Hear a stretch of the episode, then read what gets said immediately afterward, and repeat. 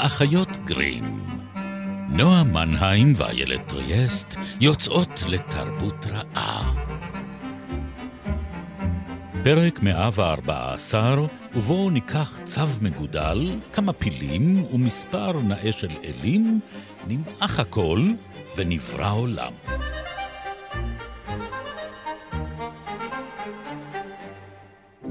השמש זרחה לה לאיתה, כאילו אינה בטוחה שהתרחה שווה את המאמץ. יום נוסף הפציע בעולם הדיסק, באופן איטי ביותר, וזוהי הסיבה. כאשר אור פוגש בשדה קסום, הוא מאבד כל תחושה של דחיפות. הוא מת מיד. ובעולם הדיסק, הקסם חזק במידה מעוררת מבוכה. ומשמעות הדבר היא שאורו הרך והצהוב של השחר זרם על פני הנוף המנומנם כמו לטיפת מאהב, או כפי שאחרים יתארו זאת כמו סירופ זהוב. הוא השתהה כדי למלא את העמקים. הוא נערם כנגד רכסי הערים. הוא הגיע לקורי סלסטי, המגדל המחודד שגובהו אלף וחמש מאות מטרים, הבנוי מאבנים אפורות ומקרח ירוק, שהוא טבורו של הדיסק, ומשכן האלים השולטים בו. כשהגיע לשם, נערם בתלוליות, עד שלבסוף נשפך בעוצמה מתגלגלת עצלה, ברכות שקטה כקטיפה, על פני הנוף הכהה שמילא את האופק. היה זה חיזיון שלא ניתן לראות בכל עולם אחר. ומובן שזהו העולם היחיד הניסה דרך האינסוף המתעתע על גבם של ארבעה פילי ענק, שהם עצמם יושבים להם על שריונו של צו ענק מימדים. שמו של הצו, או לפי דעתם של חכמים אחרים, שמה של הצבא, הוא הטועין הגדול. הוא, או אולי היא, לא ימלא תפקיד מרכזי במה שעתיד להתרחש. אך כדי להבין את הדיסק, חשוב לדעת שהוא, או היא, נמצא שם, הרחק למטה, מתחת למכרות, לים ולמאובנים המזויפים שהניח שם בורא עולם משועמם, אשר החליט לשגע את הארכיאולוגים ולהעלות במוחם רעיונות מטופשים. שלום לך, נועה מנהיים. שלום, איילת טריאסט. אה, חזרנו לנו. הייתה קצת... הייתה פגרה. פגרה. פגרה. כן. הייתה כל כך ארוכה שכמעט התפגרנו, אבל כן. כן, אבל אנחנו באחרי... אחרי החגים, אחרי, אחרי ה... כן, הרגע הזה, שבו עולם הדיסק נוחת על הראש שלך, ואת צריכה להתמודד עם התוצאות. משקלו של העולם כולו, אני אכן כן. מרגישה כמו פיל כרגע, אחד מארבעה. עוד סבא, המנענעת לאיתה, את ארבע גפיה. כמה טוב לראות אותך באולפן האהוב עלינו מכל. אוי ואבוי. כן. אנחנו עובדות קשה בשביל המאזינות והמאזינים שלנו, או מתייסרות, מתייסרות בייסורים, כן. אנחנו נדחסנו בכוחו של קסם כזה או אחר לתא קטן, הוא מרוכז, יש פה הרבה קשף במקום הזה. הוא מרופד, חייב להיות מרופד, אחרת לא נתמודד עם זה. אנחנו אחיות גרים, ואנחנו מנסות מדי שבוע, בימי רביעי, שמונה וחצי, להביא לכם פיסת עולם אחר אל תוך היום-יום, לשבור לכם קצת את השגרה עם ספרות, תרבות. אנחנו בעונת הספרים האינסופית שלנו. מי ייתן ותמשיך לנצח. כן, כן. כן, אתם יודעים, ספרים, זה לא נגמר אף פעם. אפשר להמשיך. כל הזמן כותבים עוד. נכון, זה קסם כזה. אבל אנחנו דווקא מתרפקות על מה שנכתב קצת מזמן, והפעם באמת...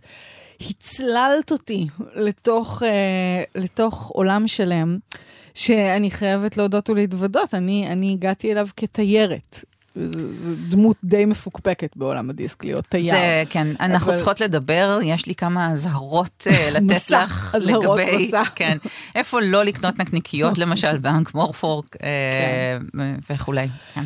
אז אנחנו באמת נכנסות לתוך עולם, שזה כאילו, אני חושבת שמי שמאזין לנו, או קצת מכיר, משלל יישומוני הסקטים אותנו, יודע שאנחנו די, כאילו יש בינינו איזה חיבור קוסמי כזה, צבי, ש... ש... שבו אנחנו קראנו איכשהו את אותו דבר, או הופרדנו בלידתנו מבחינת אה, חומרי קריאה, אבל דווקא בטרי פרצ'ט נפרדו דרכנו, ופתאום, כן. הנה אני צוללת לתוך עולם עצום ורב, שהוא באמת אינסופי. האיש כתב כמו משוגע. ארבעים ואחת, זה לא אינסופי. זה די אינסופי. אה... וגם רוחב יריעת העולם גדולה אחרי. מסך הספרים. כן, בראשית ברא כן, אה, טרי פרצ'ט את, ה... את, הדיסק. את הדיסק. למרות שהוא לא, הוא גנב אותו מאיזשהו מקום, וברח לפני שהאזעקה התחילה, כמו שהוא הגדיר זאת. כמו שהוא הגדיר זאת. כן, הוא האיש לקח כל מיתוס שאפשר היה למצוא איפשהו, והוא אפילו ייחס את זה לבריטיות שלו, שככה קולוניאליסטים הם גנבו מכל מקום אחר, גם גנבו מכל מקום, אבל גם נכבשו בהיסטוריה הבריטית, גם נכבשו על ידי כמה מיתולוגיות שונות, זאת אומרת שמה שנקרא זה איפשהו כולם עברו שם, דרואידים, רומאים, הוויקינגים, אז אפשר באמת לבחור, את העקבות שלהם בחול. שייקספיר שמעתי גם איכשהו קשור לכיבוש. לא הכל קשור לכיבוש האלה. נכון. שייקספיר, למשל, לא. למיתולוגיה. בכל מקרה, אז אנחנו הולכות לדבר על טרי פרצ'ט, סופר בריטי שכתב ארבעים ואחד ספרים. רק בסדרת עולם הדיסק, שהיא בעצם מורכבת גם מתתי סדרות על תתי סדרות. כן, יש שם התפצלויות ו... וכל מיני סמטאות צדדיות, מלבדם כתב גם ספרים נוספים לבני נוער, למבוגרים, אחד הידועים בהם הוא בשורות טובות, שאותו הוא כתב עם ידידו הטוב ניל גיימן, שגם כן. הפך לסדרה אחרונה, סוג של ספר, ספר קלט. פולחן, כן. כן. ובניגוד נגיד לדאגלס אדמס שכבר דיברנו עליו בעבר ושיש הרבה מאוד קווי דמיון בינו ובין טרי פרצ'ט, לפרצ'ט לא היו את החיים הססגוניים שהיו לאדמס, שכזכור למאזינותינו ומאזיננו היה בין השאר שומר ראש של משפחת מלוכה סעודית, ניקה לולים וניסה להתנייד על דולר ביום באירופה בליבת מדריך מדריך תיירים מפוקפק. לפרצ'ט אין את ההיסטוריה הססגונית והצבעונית הזו. הוא תיאר את הילדות שלו בתור קיץ ארוך. כן. זה תיאור מקסים. לא גדל במשפחה עם הרבה מאוד משאבים. הוא כתב, שוב, באחד הרעיונות איתו ראיתי שהוא הגדיר את עצמו כמי שספרים גידלו אותו. אבל לא מהרגע הראשון. בהתחלה אימא שלו, שהייתה כנראה כן חדורת מוטיבציה, שיחדה אותו. שימי לב. משהו כמו סנט לדף, או פני, פני לדף. טכניקה מצוינת. במטבע המקומי. שזה עובד.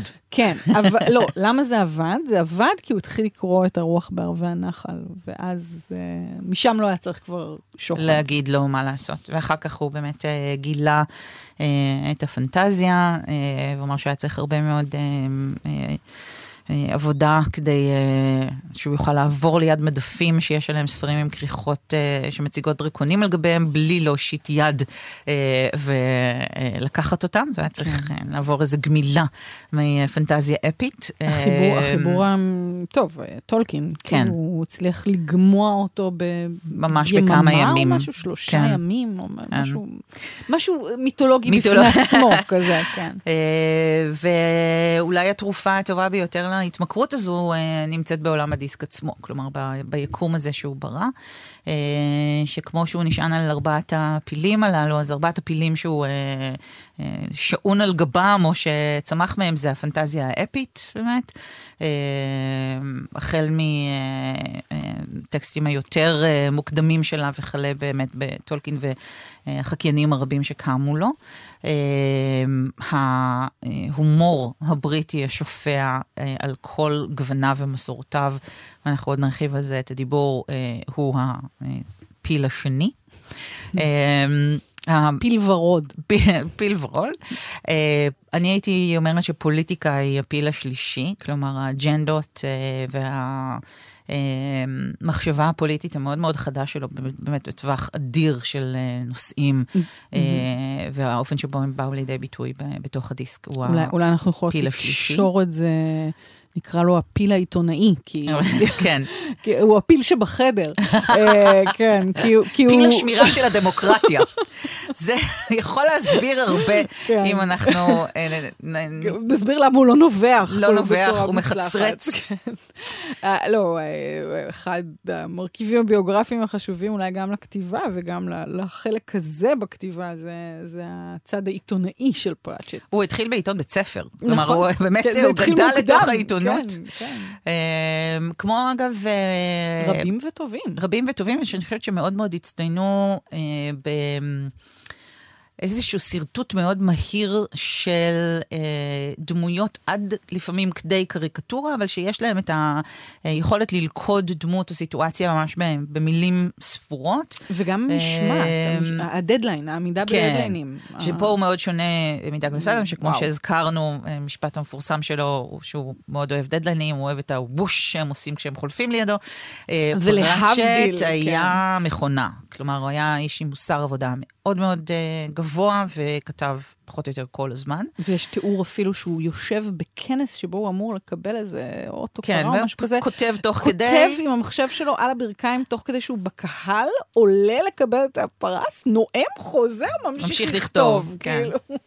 עד כדי כך. אבל באמת יש לנו כאן את המסורת, שוב, הבריטית המאוד ענפה הזו של יוצרים שהיית, עשו את דרכם דרך או מבעד לעיתונות, מדיקנס ועד דרך ג'רום קיי ג'רום, או אם אנחנו עוברים לצד השני של האוקיינוס, מרק טוויין, אנשים שבאמת ידעו איך לעשות את זה מהר, לעשות את זה קצר ולעשות את זה מדויק, והתאמנו על זה שוב ושוב ושוב. וגם אני חושבת באיזשהו מקום לחבר את הפנטסטי, או את הבדיה של הפרוזה לחיים עצמם. שזה משהו שהולך עם הדיסק, והולך נגיד עם אנשים כמו דיוויד סיימון. חסר לנו עוד פיל. נכון. חסר לנו עוד פיל. מה, מי יהיה הפיל הרביעי שלנו? אם אמרנו שיש לנו את הפיל של הפנטזיה האפית, או המסורת של הפנטזיה, יש לנו את פיל ההומור, המשעשע והוורוד, ואת הפיל הפוליטי שבחדר, פיל השמירה של הדמוקרטיה. מי יהיה הפיל הרביעי? זה הרגע להצטרף לקבוצת הפייסבוק שלנו, ולכתוב לנו מי מבחינתכם הוא הפיל הרביעי של פרצ'ט. היה לי איזה רעיון, אבל טוב, נשמור אותו להמשך. תשמרי אותו להמשך, תשמרי אותו למאזיננו ומאזינותינו. כן. אוקיי, אז אנחנו, אחרי שהתרוממנו מעל הפילים אל הדיסק עצמו, שלטענתו של פרצ'ט, המבט מלמעלה הוא הדרך הטובה ביותר להתרשם מהאופן שבו עולם הדיסק נראה. כלומר, כמעט כאילו שהאלים תכננו אותו כך שאפשר יהיה להביט בו מלמעלה. אפשר גם ליפול מהקצוות שלו. אפשר ליפול מהקצוות, כן. אחת מתיאוריות הקונספירציה האהובות עליי. אין כמו מריבות בין מאמיני הארץ השטוחה לבין מאמיני הארץ החלולה. זה קרב בוץ שאתם רוצים לצפות בו, ילדות וילדים. זה שנקרא סגור סוגריים. סגור סוגריים. שזה, אגב, משהו שפרצ'ט עושה המון, יש לו הערות שוליים. נכון. אני חושבת שכאילו, מאזינים ומאזינות שהולכים איתנו כבר איזה דרך, וקצת מכירים את טעמי לפחות, יכולים אולי להתחיל להבין מדוע טרי פרצ'ט הוא אחד הסופרים האהובים עליי ביותר בעולם, כאדם שמכור להערות שוליים. אני... אין כמו הערת שוליים טובה. נכון. זה בהחלט נכון. אני תוהה, אבל באמת, כאילו, אני, אני, אם אנחנו מדברות לפעמים על חוויות קריאה, זה קורה לנו הרבה פעמים כשאנחנו חוזרות לספרי ילדות, ואת דווקא כן בהכנה, עכשיו חזרת לכל מיני כן. דברים שלא קראת הרבה זמן, וזה הביא לך אולי כמה תובנות חדשות.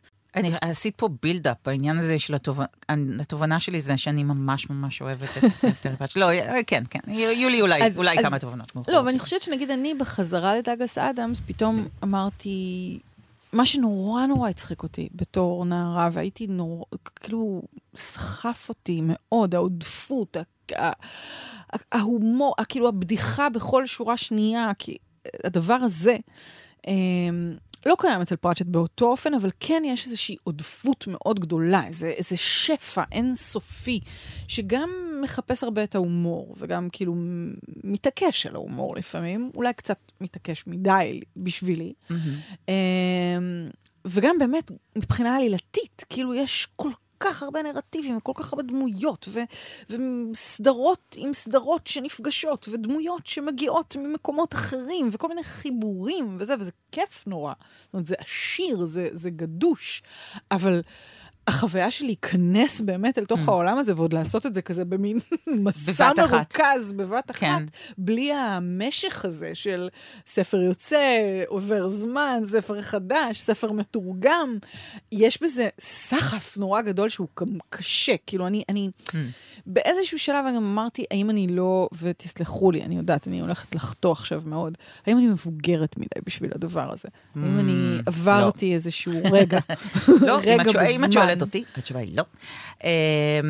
קודם כל, אני חייבת להגיד שגם לי לקח הרבה מאוד שנים להגיע אל פרצ'ט. כלומר, לא קראתי אותו, כשאת אומרת, אולי אני מבוגרת מדי, אני לא קראתי אותו בתור נערה. אני חייבת לומר שאדון ג'וש קירבי, המאייר הקבוע של ספריו של טרי פרצ'ט, עשה עבודה מצוינת של להרחיק אותי, פחות או יותר לצד השני של הגלקסיה. כלומר, אני מאוד לא אהבתי, ואף היום אני מתאהבת, את האומנות שבה בחרו לכרוך את ספריו של פרצ'ט. זה היה נראה לי טיפשי, היה נראה לי כאור, זה היה נראה לי וולגרי.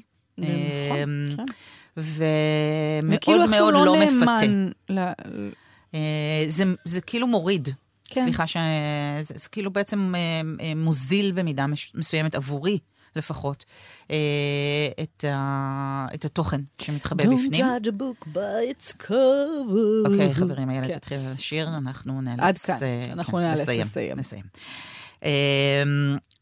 אז אני חושבת שזה אחד הדברים שהם מאוד הרתיעו אותי כקוראת צעירה, למרות שהייתי כמו פרצ'ט עצמו, קוראת מאוד ראוותנית בז'אנר. אבל הדרקונים היו מצוירים בצורה קצת יותר אסתטית מפרצ'ט, ולכן אני בזבזתי את זמני על דרקונים של סתיו, אביב וכולי. דרקונים חתיכים, נו באמת, בואי. הדרקונים היו חתיכים, אנשים שעבדו לידם היו חתיכים. אבל אולי במובן הזה, זה כן נאמן למה שפרצ'ט מנסה לעשות. הוא אומר, את חובבת דרקונים חתיכים, את יודעת כמה קשה להתנהל בתור דרקון חתיך בעולם. בואי נראה לך איך הם צריכים להיראות באמת. כאילו מישהו ניפח בלון ועשה לו... והפך אותו לדרקון. הייתה לנו שירה, היה לנו צחוק מרושע, ועכשיו יש לנו אפקטים של גומי. אני חושבת שהקריאה עבדה עלייך, אבל... אז לקח לי זמן להגיע. אבל משהגעתי, לא רציתי לצאת. כלומר, את נאלצת במרכאות לקרוא עכשיו את כל היקום הזה לקראת השידור שלנו. אני לא הצלחתי לעצור. זאת אומרת, ברגע שפתחתי את הספר הראשון, אגב, לא היה הראשון בשום סדרה, קראתי אותם לא לפי הסדר, אני בלעתי וגמעתי את כל מה שיכולתי. אני הייתי מאוד מתוסכלת מהעובדה שעד נקודה מסוימת, התרגומים של פרצ'ט לעברית לא מצליחים לשמור על אחידות, ודמויות נגיד מאוד מרכזיות כמו גרני ווית'רווקס, מתורגמות לפעמים כסבתא רוח שעבה, לפעמים כגרני רוח שעבה, ולפעמים כמו סבתא נוצת שעבה, נכון? ולפעמים כסבתא ווית'רווקס, וכל האופציות בדרך, וכשהם מדובר באמת בעלילות כל כך סבוכות ומורכבות, ובאמת תביעת עולם כל כך כאוטית, אז ה...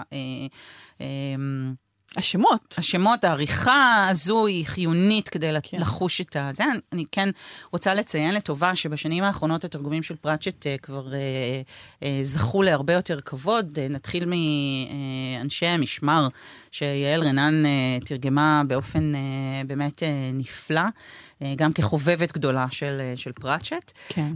בשורות טובות, לאחרונה זכה בתרגום חדש של תומר בן אהרון, שגם עשה איתו חסד מאוד מאוד יפה. וכמובן, שני הספרים הם אחת הדמויות החביבות עליי בעולם הדיסק. שפריץ. שפריץ פון סטמבור, הגיבור של מהומה רבה על לא דבר, כבר בחירה מעולה בשם, דבר בבב, וקומדיה של מטבעות. שבמקור זה Going Postal, זה הראשון, והשני זה Making Money, שאותם תרגמה ורד טוכטרמן, וכאן אנחנו כבר באמת יכולים להתרשם גם מהקושי, באמת, לא מקנה, באף אחד שצריך לתרגם את פרצ'ט, זה זרם אינסופי של משחקי מילים, ואולי זה הפיל הרביעי, הקשרים ורפרנסים. בריטיות. התלבטתי אם הפיל הרביעי הוא מדע, אבל לא מספיק. מדע זה נגיד יכול להיכנס בפיל הפוליטי שמחובר למציאות. הפיל שמחובר למציאות, בחדקו. אז אני חושבת שהתרגום היה בעיניי, או עבורי, מכשול בתקופה מסוימת על עטיפות כאמור, אבל מהרגע שנכנסתי, באמת לא רציתי לצאת. כלומר, יש משהו בתערובת, זה בתמהיל המאוד ייחודי לפרצ'ט, וגם בעודפות, שהיה עבורי לא רק מניב, אלא גם מרווה ומפרה במידה כמעט אינסופית. אבל זה גם בגלל שאת באמת, נגיד, הפיל הזה של ההקשרים, של הרפרנסים האינסופיים ל... לספרות. That's my jam, כמו שאומרים. בדיוק, זה את. זה אני. זה כל כך מחובר אלייך. זאת אומרת, כאילו בשביל לקרוא את פרצ'ט באמת, בשביל לצלול אליו מעבר לעלילה או לדמויות או לבדיחה, בשביל להבין את הבדיחות, את חלקן לפחות, צריך באמת להבין היסטוריה, תרבות, יצירות ספרותיות אחרות, הכל זה מין דחקה, כאילו, את יודעת, אם את באמת, וכאן גם העודפות לפעמים, כי זה כל מיני דברים ש- we could do without, כאילו אפשר, זאת אומרת, כאילו, אבל זה חלק מהקסם גם. בעיניי לא, זאת אומרת, אני חושבת שזה הדבר שנותן, כאילו, למה דיסק אולי עולם שטוח, אבל הוא עמוק. ויש שם רבדים לרבדים מתחת לפני השטח, ועכשיו בקריאה החוזרת שלי, זה היה תענוג לזהות רפרנסים שלא זיהיתי קודם לכן, וציטוטים שלא עליתי אליהם, וחלק מהספרים עכשיו לא קראתי שוב בעברית, אלא האזנתי להם. יש עכשיו גרסאות, אגב, אודיו חדשות ומעולות שפינגווין רנדום האוס הוציאו, שבהם ביל נאי עושה את הערות השוליים, רק בשביל זה שווה. רק את הערות השוליים? רק את הערות השוליים. לא, זה פשוט תענוג, ולדעתי ישלמו לי על הקריין רק הערות שוליים. ויש שחקן קבוע שנותן רק את הדיאלוגים של מוות, כן, שזה נפלא גם כן. ורק כשהאזנתי להם עכשיו, שוב הצלחתי לזהות כל מיני התייחסויות שהלפכו למשהו אחר לגמרי בתרגום, שעבדו, שלא זיהיתי אותם גם בתור אה, ילדה, אה, וזה היה תענוג. זה היה תענוג כמו לחזור אה, לקופסת אה, הצעצועים שלך באמת אה, מהילדות, אבל למצוא בפנים אה, דברים ששכחת ששמת שם. אה, באמת איזשהו מין אה, רטט של גילוי מחודש. אה, ואני חושבת שלאור זה יש באמת איזשהו פער, גם באופן שבו הספרים נראים, אבל לתפיסתי הוא מוכר אותם יותר מדי בזול, אבל התובענות של הטקסטים האלה היא מאוד גדולה בסופו של דבר. נכון. ובין האופן שבו הם נתפסים, למשל בארץ, העובדה שפרצ'ט הוא לא שם דבר כאן, נגיד בניגוד לאדמס, שאדמס הרבה יותר פופולרי ומוכר ממנו. גם אם את לא מתה על אדמס, נכון, אבל אתה יודע מה זה. כן, יש לך... מדריך התרפיס לגלקסיה זה מותג. אפשר לזהות מתוך זה ציטוטים או התייחסויות לדבר הזה. אבל גם אני חושבת, זה לא רק שנביא בארץ, גם בעירו, אני לא יודעת עד כמה, זאת אומרת, בשנות ה-תשעים, טרי פאצ'ט היה סופר בריטי שמכר הכי הרבה. כן, הוא מכר מיליוני עותקים. מכר מיליוני עותקים, תורגם לכמעט ארבעים שפות, אני חושבת. הרבה מאוד שפות. התחרה בתקופה מסוימת רק ב-ג'יי קיי רולינג, בפופולריות שלו. אבל הוא לא ג'יי קיי רולינג, זה בדיוק, זה מה שמדהים. כאילו, על זה אני מדברת. כי הוא בעיניי הרבה יותר תובעני באמת. הוא למבוגרים. זאת אומרת, הארי פוטר זו ספרות שמיועדת לילדים ולנוער, וזה לא... אני לא יודעת אם זאת ההבחנה שהייתי עושה דווקא. אני לא בטוחה, כי אני חושבת שמה ש... דווקא שונה הוא ה... האם זו ספרות יותר פסיכולוגיסטית או לא. זאת התחושה שלי. אני חושבת ש... שג'יי קיי רולינג זה לא כל כך העניין של ספרות לילדים, כאילו אני יודעת שהספרים הראשונים היו ככה, הספרים האחרונים הם כבר לא כל כך לנוער, למרות שאולי כן יש בהם משהו שמקביל להתבגרות של הארי, אבל בסופו של דבר זה ספרות מס... כאילו ספרות גיבור, ספרות התפתחות פסיכולוגית, ויש אהדה לז'אן, לדבר הזה, ב- ב- בתור הכר, והכרה בזה כספרות שהיא גבוהה או מעמיקה יותר. ופרצ'ט לא עושה את זה. הוא לא, לא, מעניינים הוא לא אותו עסוק, דברים אחרים, הוא בדיוק, לא משחק במגרש הזה בכלל. הוא לא עסוק בדמו, בעומק פסיכולוגי של דמויות. אולי מוות, זאת הדמות הכי עמוקה, כן. והוא לא דמות אנושית בכלל, וזה גם כל הפואנטה שלה, שהיא לא אנושית, והיא מסתכלת על זה מהצד. אבל דווקא כן היא הכי ש... נוגעת ללב באיזשהו אופן. נכון. אה, חושבת, בשבילי. אני כן חושבת שכדאי לציין, אגב, בהקשר הזה, את הסדרה שהיא חלק מעולם הדיסק, למעשה, ו... חלק מהדמויות שאנחנו מכירות מספרים אחרים מופיעות בה, אבל היא כן באופן ספציפי מיועדת לבני נוער, ושם יש מסע גיבור וחניכה מאוד דומים גיבורה, מסע גיבורה, מאוד דומים למסע נגיד של הארי פוטר, שזו הסדרה של טיפני אייקן. והיא מצוינת. שהיא נפלאה, היא באמת נהדרת. והיא בעיניי, באיזשהו אופן, עמוקה יותר איכשהו, או מדברת אליי נגיד יותר, ובגלל העומק הכאילו פסיכולוגי הגדול יותר שלה. שיונתן בר תרגם, אגב, אם הזכרנו שמותיהם של מתרגמים אחרים. והיא מצוינת. היא ממוקדת בדמות, ולכן יש לך כאילו אולי את העוגן הזה ואת האורך נשימה, בכדי לעקוב אחרי מסעה של טיפני ולהעמיק בפסיכולוגיה שלה. נכון, כי יש, כאילו, מה עושה לי הדמות הזאת? מה עושה הדמות הפסיכולוגית? הדמות עם העומק הפסיכולוגי, זה שהיא באיזשהו אופן מייצרת לי כרטיס כניסה, אפרופו תחושת התיירת, mm-hmm. איזשהו כרטיס כניסה יותר אה, אה, קרוב אל תוך עולם הדיסק. Mm-hmm. כי עדיין יש שם את כל האושר של עולם הדיסק, יש שם, הוא קיים. זה קיים, אבל באופן הרבה הרבה יותר מצומצם ורגוע, נגיד, מאשר ב, ביצירות אחרות שלו. אז מבחינתי זה אופן יותר ארוך קצת, mm-hmm. אבל... אבל זה לא שלא נהניתי מאחרים, אני רק כן חושבת שיש משהו גם במוות וגם בטיפני, שעזרו לי כאילו לצלוח את זה, שנתנו לי את ה-point of view, שעשה לי איזשהו סדר או שקט, או כניסה מעניינת יותר, או אמפתית יותר לתוך הדברים. יכול להיות שזאת הסיבה באמת שאני, אם הייתי צריכה לבחור מתוך האובר האדיר הזה של עולם הדיסק, מה מבחינתי הם הספרים האהובים עליי ביותר, אז אלה היו ספרי המחשבות של פרצ'ט. אז נדבר עליהם. ואנחנו נדבר עליהם, ושם באמת יש לנו את ה... מכיוון שיש לנו סדרה שעוסקת בדמויות שהן פחות או יותר קבועות, ויש לה חוקיות משלה בתוך העולם הזה של עולם הדיסק, אז אולי אני מקבלת בעקיפין את אותו דבר שאת... שאת מדברת עליו. אבל אני אוהבת הדולוגי, כמו שאומרת גרני, יותר מאשר פסיכולוגיה. צריך להסביר מה זה הדולוגי.